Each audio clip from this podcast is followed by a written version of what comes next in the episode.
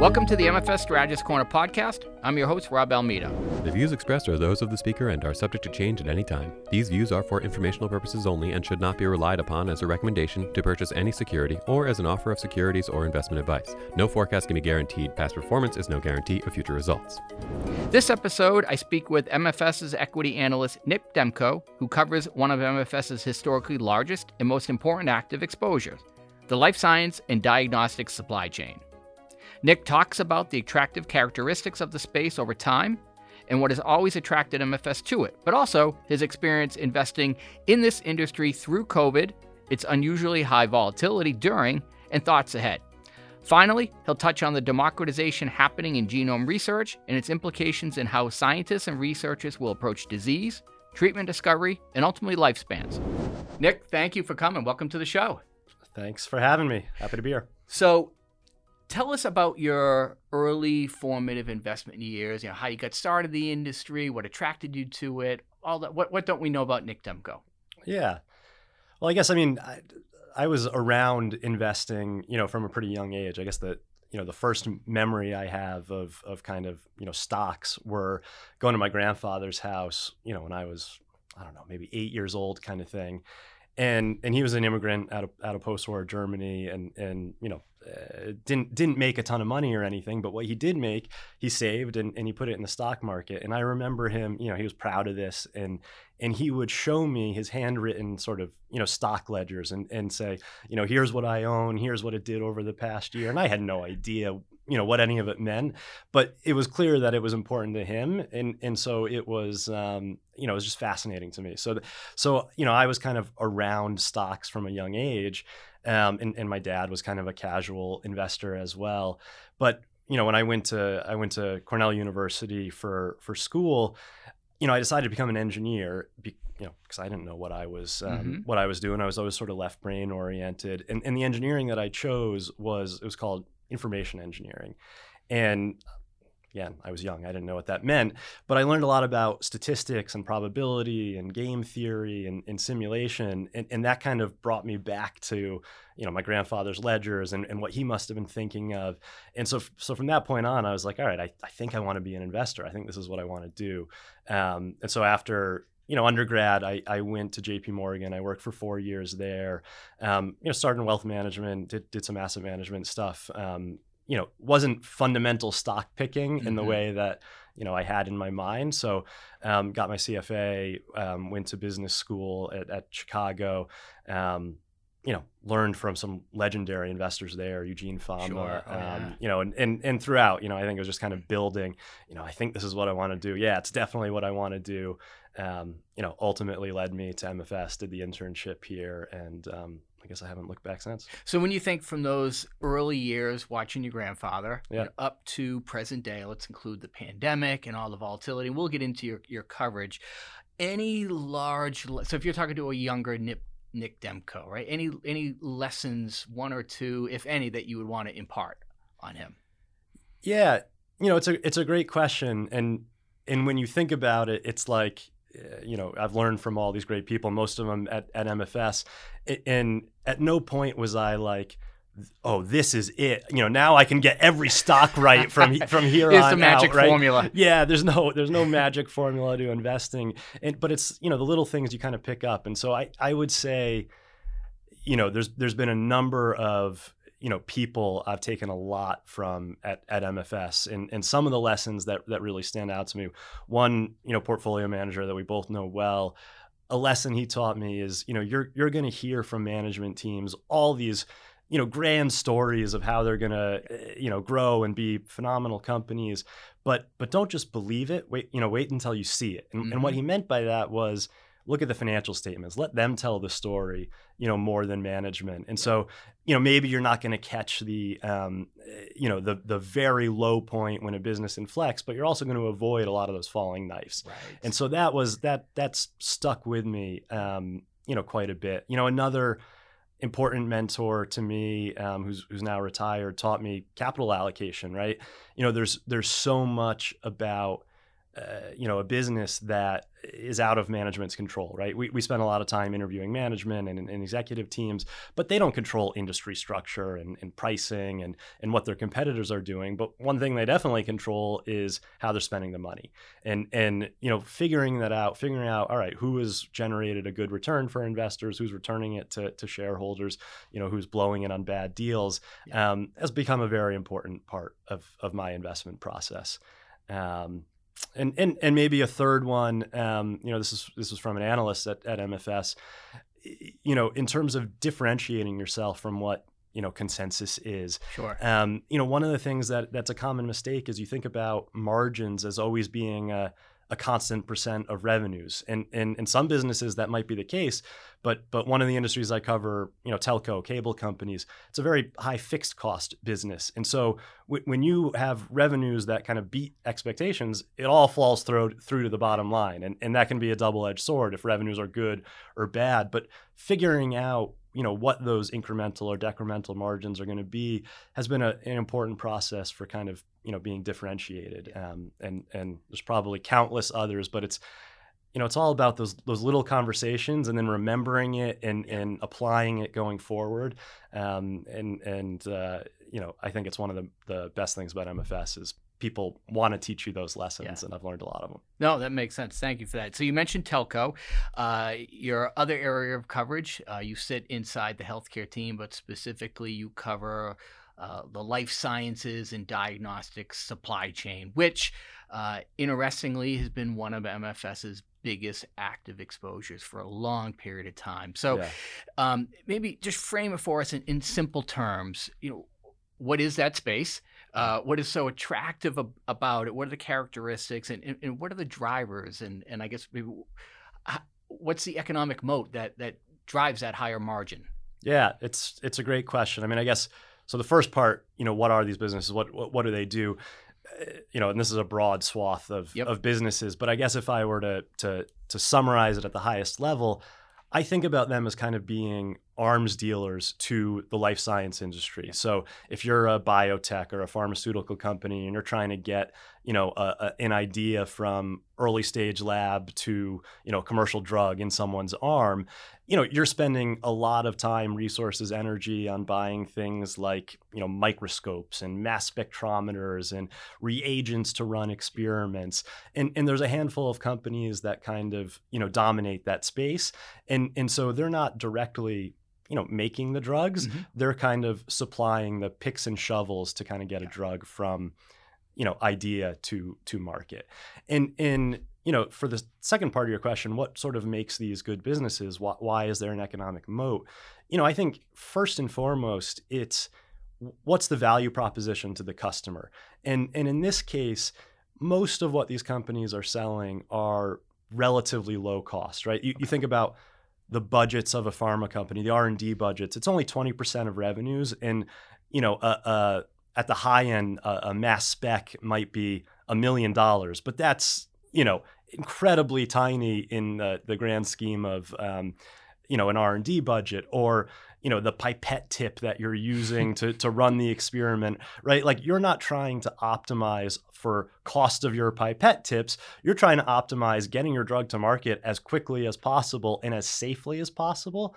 And so what that means for for the companies that that sell the you know the equipment the supplies to do it is you know they have they have pricing power. Um you know and and they have you know they are giving the customer something that they really need to get their product to market. And so it's a very high value add relative to, to the cost of that product. So good margins good pricing power you know durable growth because of that. And then the other thing is you know a lot of what they're selling a lot of these instruments it's kind of the old razor razor blade model right, right? where I sell you some instrument. In order to run your experiment, you've got to buy the kits, the reagents to actually run it. So once you got that instrument sitting in your lab, you're not going to go switch to someone else because you know right. it's a fixed cost. Yeah. You've, you've, proven yourself. It might right. be 10% cheaper, but it's not worth it to your business to do that. Exactly. And yeah, I mean, a- another big positive I think from an investment standpoint for for a lot of these companies is you know they sell a ton of products right? So the the product set is highly diversified. There's no one one product where if if there is competition or technologically you know something changes it's going to you know cause earnings to be down 50% or something like that. And the customer base is also you know highly diversified. There's thousands of biotech and pharma companies globally. Um, and so from a, a, risk management standpoint there aren't a lot of risks to to you know negative earnings revisions you know type type of thing. And then you know finally and this this kind of you know ties to to one of the earlier questions is capital allocation right capital allocation for these companies um, involves, for the most part, buying other you know instruments and reagents and kind of folding them into their sales process, their R and D process. And because it's a very fragmented industry, um, where you know there's benefits to scale, where your customers trust you, when you buy you know small companies and and you can kind of you know consolidate the sales organizations, the R and D organizations, and sell them to a customer base you already have, it's a very powerful way to to kind of allocate your capital. So you look at the returns on investment right. of all the acquisitions they've done, you know, it far exceeds, you know, a lot of the other industries that we look at. So, you know, when when you aggregate up a lot of the answers that I just sort of gave, um, what makes it, you know, from a from a fundamental analyst standpoint, like what makes it such a high quality industry, it's it's an above market grower, above market margins, and below average sort of risk or volatility. And and the tough part can be valuation, but you know we can find companies where valuation is is reasonable as well. And so those are kind of uh, you know hallmark you know high quality businesses that we'd love to own over the long term. Which sounds consistent with why we're attracted in aggregate to pickaxes and shovels and, and arms deals in other industries too, right? So if you maybe compare what you're talking about to biotech and, and pharma, where perhaps a higher margin, but if you get the drug right and then it cliffs in five years. Totally, yeah, and and I think you know one of the you know biggest sort of uh, you know relative bets that we've made is own these suppliers, own the picks yeah. and shovels rather than pharma and biotech, and and part of it is you know it's really hard to pick what the next biotech is right. is going to yeah. be. We're not scientists. Yeah, exactly. and and and when you think about it, they've got effectively a depleting asset, right? Once you find that hit, which A is really hard to do, sure. but but once you find it, there's a patent, you know, cliff. There's an expiration to your asset. So there's yeah. a, a finite duration of life where, you know, 10, 15 years later, you've got to replenish that asset. Right. Whereas you're the guy selling the, the reagents and, and pipette tips, you've got a durable business that's going to last, you know, hundreds of years in some cases. Some of the pioneers in, in early liquid chromatography, you know, uh, I'm thinking of, of, of a company we own where they've been number one market share for almost 70 years wow. with limited innovation because that goes back to our earlier point why are you going to change? It's working. It gets your drug to market faster. And so, you know, these the, the, the pick and shovel, the supply chain guys tend to just have more durable growth um, and, and higher returns over the long term. So let's go back to the start of the pandemic. Um, the roller coaster like returns that these stocks in your coverage went through. Maybe walk us through a little bit what was that like in 2020, 2001, and offer some context around it. What was going on? Yeah, I mean, definitely the most dynamic time I think in all of our lives sure. from a you know a personal standpoint, and and the stock market was was no different. I mean, uh, I mean, at a high level, it's just it was humbling to kind of cover a lot of these companies that are right in the the thick of it. Um, you know, if you're doing COVID testing or COVID, you know, vaccine manufacturing.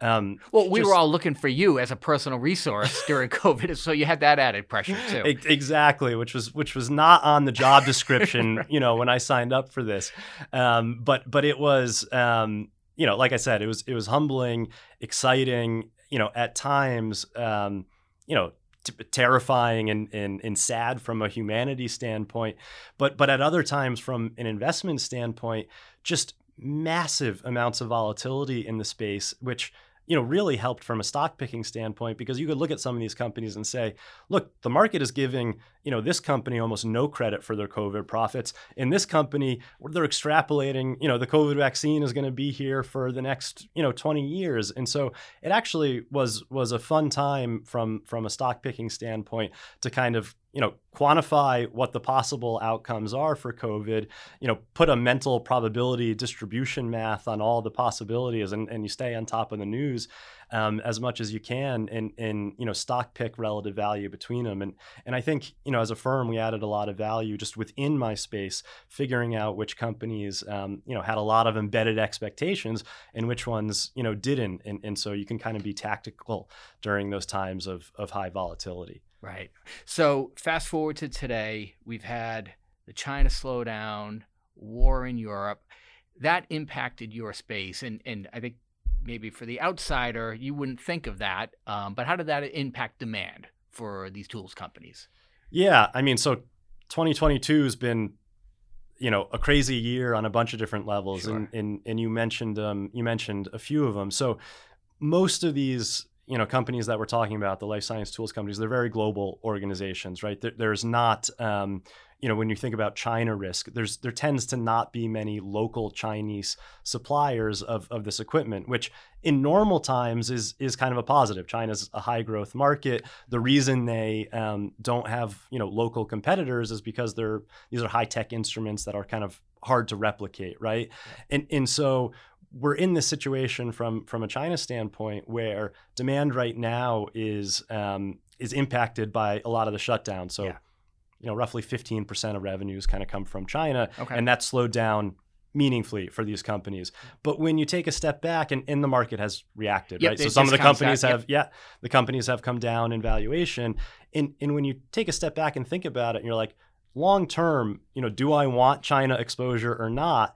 And the reality is, you know, the the reasons I gave at the beginning of, you know, they can't uh, you know, uh, come up with their own local supply for these things, and it's a high growth market. You know, I think you do want China exposure, and and yes, there are tail risks from a, a, a political, you know, geopolitical tension standpoint, but you know, when the market gives you a huge discount to companies that have China exposure, and and when you take a step back and, and overlay a probability distribution of what might happen, you know, I actually think we're getting you know really interesting opportunities in a lot of these names that have sold off, you know, because of China exposure. Yeah, so be able to look through that short-term noise and put a general terminal value on it, and it just increases the relative attractiveness. Totally, totally. I mean, and and a few other things that you know we spent a bunch of time thinking that the you know war in, in Russia, Ukraine, you know uh, we think about it a ton. Um, eh, you know, thankfully for these companies, it's not a huge portion of Yeah. revenues, so you know that's not one um, you know we worry about. The the FX moves do matter for the companies, um, but it's quantifiable. It's not when you take a 10 year time horizon, that's not going to, you know, move the needle meaningfully on an investment thesis. But the one that, um, you know, is new that we spend a lot of time thinking about now is just what does the future of the biotech industry look like 10 years out? Because, you know, young companies that are unprofitable are very out of favor right now. It's hard hard to raise money. And so, you know, companies that are supplying that industry have have seen you know an impact to their stock prices and, and valuations and and that's controversial and and it's similar to the china reference though where you take a step back and you think look innovation has accelerated in this industry massively over the last five years and and maybe there's a short-term blip where they can't raise money because we're in a recession capital Yeah. markets Feds are closed whatever rates, it may be whatever it might be. Totally, totally. But you know, it's also when you take a 10 year time horizon and, and the stocks are reflecting, you know, a big discount because of that risk, you know, I kind of view it as an opportunity. And so I actually think, you know, a lot of the companies we've been talking about, you know, look more attractive today than they have, you know, in, in recent history. Because of yeah, it. sort of in spite of what's happening in capital markets and fungibility, innovation is going to happen. It might not be at the public sector level, but the, or at the university level, but innovation is going to happen. Totally. And these products totally. are always in demand. That, that makes a ton of sense. So, um, you wrote a note recently, um, and it was in reference to a stock in your coverage that I thought was so interesting, and I want to hit on it and, and, and close out with this. Yeah. Talk about genomic democratization, and I, that's a big term, but maybe simplify it for me. And what does this mean? I guess maybe for people.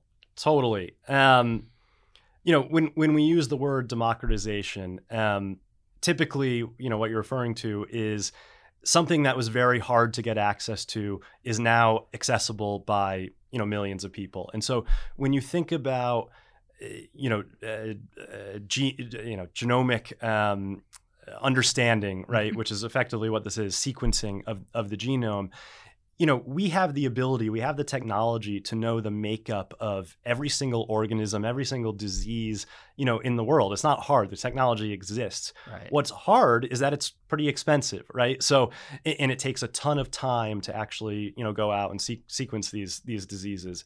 And and so the, the democratization of of you know genomic sequencing means the costs come down, yeah. the amount of data you can generate goes through the roof. And what that means is you can understand diseases better. You can understand how the body reacts to, to being exposed to diseases, to being exposed to medicine. And so if you can overlay you know an element of uh, you know AI or machine learning with all this data that is becoming more available you know the bottom line is we we should be accelerating innovation in life sciences. We should be able to solve things that we weren't able to solve you know five ten years ago. And and you know just the other day a, a relatively small company announced um, the, the ability to sequence an entire genome for $100 it's an order of magnitude less than than it is you know currently right. and and what it should mean is you know lots of innovation and, and healthier people at a lower cost and it just it's great for society that's amazing nick thank you so much for this really appreciate it Thank you. And thank you to all our listeners for tuning in. If you've enjoyed this and past conversations in this series, please subscribe to the MFS Strategist Corner podcast on Spotify, Apple, or wherever you listen to your favorite podcasts. All MFS podcasts, along with other market and investment commentaries from MFS, can also be found at our website, mfs.com. Again, thank you.